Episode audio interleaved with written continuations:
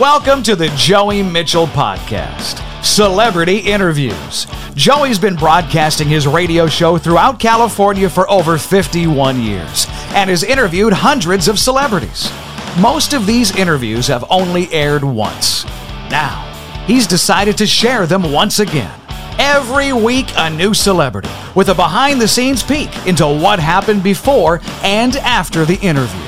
So sit back, relax, and get set to travel back in time. Here's Joey. Thank you, Todd, and welcome to another edition of Celebrity Interviews with me, Joey Mitchell. Today we feature comedian, impressionist Rich Little.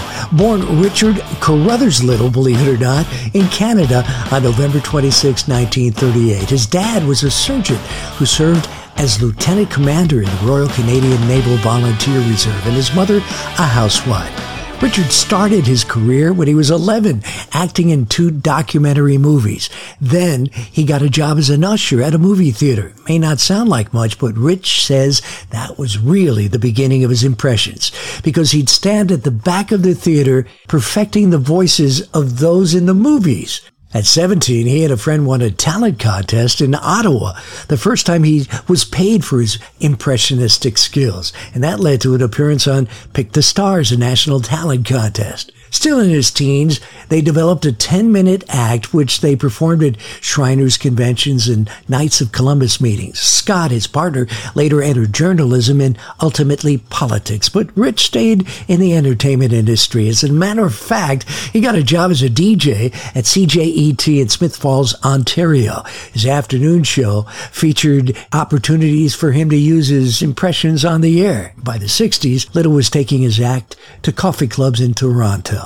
Little's first performance in the U.S. was in December of 63 on The Guy Lombardo Show, but his real American career began in earnest when friends played a recording of his impressions to Judy Garland and urged her to give him an audition. She did. That won him a job on her show, and in January of 1964, Rich Little made his American television debut on CBS's the Judy Garland Show.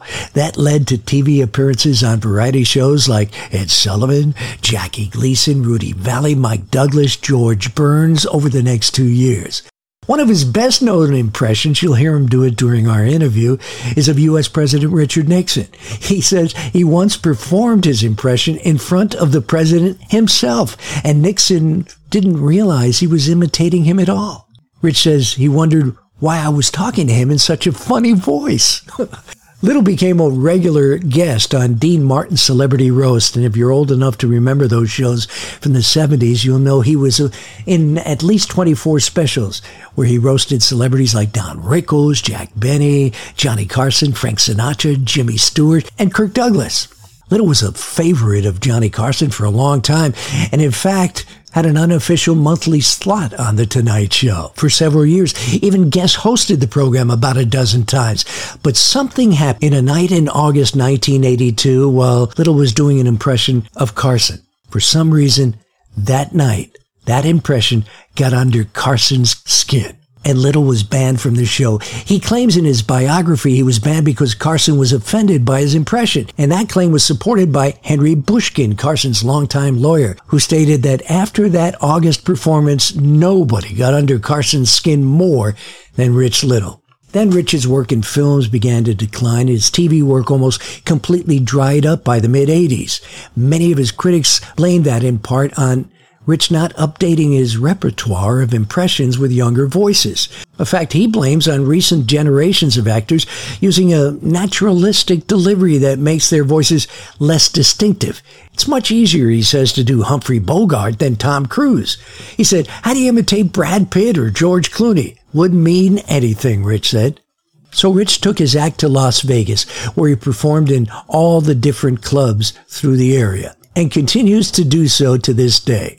But he also does shows locally at nightclubs and casinos around us. And that's how I got to meet Rich. He was performing at John Ascuaga's Nugget later that week and, and was promoting his appearance on my show. Now you'll hear him open up with the sound of an elephant. Why?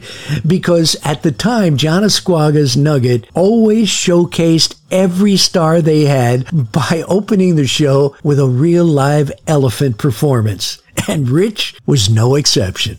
Uh, you're back at the Nuggets, following the elephant. Any place in the world where you open or where an elephant opens for you.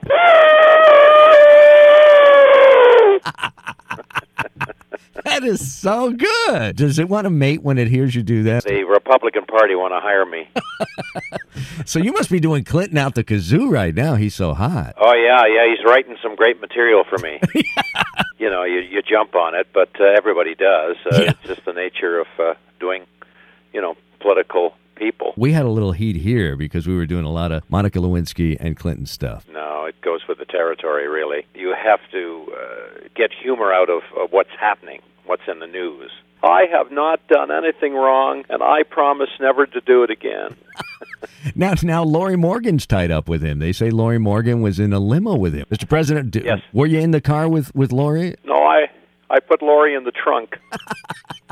Now, what about Reagan? Uh, we did Reagan a few days ago, and Well. somebody somebody got upset because he has Alzheimer's now, and, Yes. and I was wondering how you Yes. deal with that. You know, it's it's very uh, tricky to do uh, President Reagan. I remember him as a great president and a great friend, Yeah. and a person who I performed for many, many times at the White House. And I have nothing but good memories of him.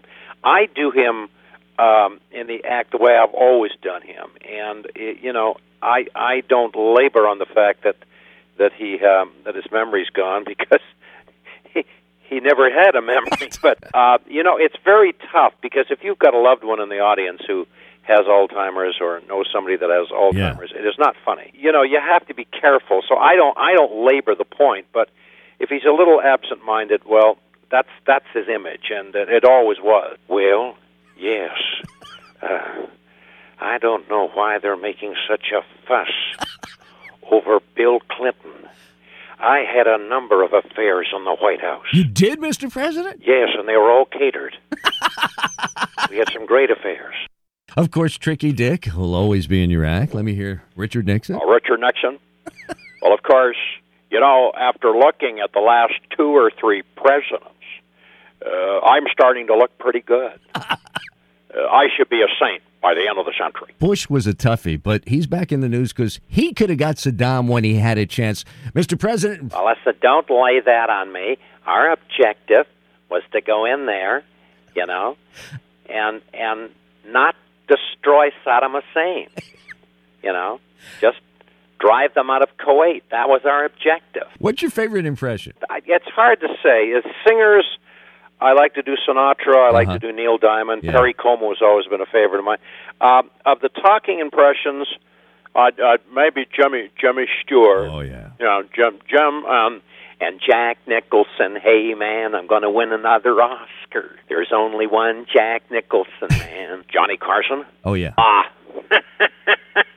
John, Johnny Carson. It was so cold in Reno this morning. How cold was it? An exhibitionist came up to me and described himself to me.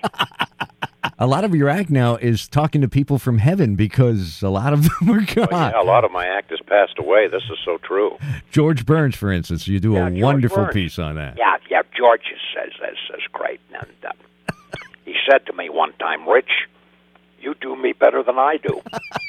he said, "I remember years ago, I got this girl up to my room, and I was going to make a move, and I suddenly realized I'm Rich Little." he used to tell that. I don't know what it means, but it's kind of cute. That's wonderful. Well, no ending. you're going to be at John Ascuaga's for how long? I'm going to be there for uh, a couple of weeks, two weeks with Loretta, Loretta Holloway, who is a wonderful singer. And I always like playing there. Um, I've had great audiences at, at the Nugget. I mean, I can't think of uh, of a place where I do better. I've, I've been playing there now for about five years, I guess, and I used to play at Harrah's, but I'm really doing better there than than anywhere that I can think of in the country. I have no idea why. Reno's a great town for me. They love you there, and of course, uh, we'll be sending up bus loads. We've got tickets of folks that are going up to see you at John Ascuaga's tonight and throughout the rest of the week. So we wish you the very best. Uh, as usual, you don't need any help from us, though. Well, thanks. That's all for today's episode of Celebrity Interviews with Joey Mitchell. Join us again next week for another well known celebrity that most likely only aired once on Joey's show until now. Now you can subscribe to the podcast at patreon.com slash Joey Mitchell Podcast. Patreon.com slash Joey Mitchell Podcast. And you'll never miss an episode or extras only available to subscribers. Please visit and like Joey Mitchell's podcast on Facebook and tell us what you think. Thanks for listening.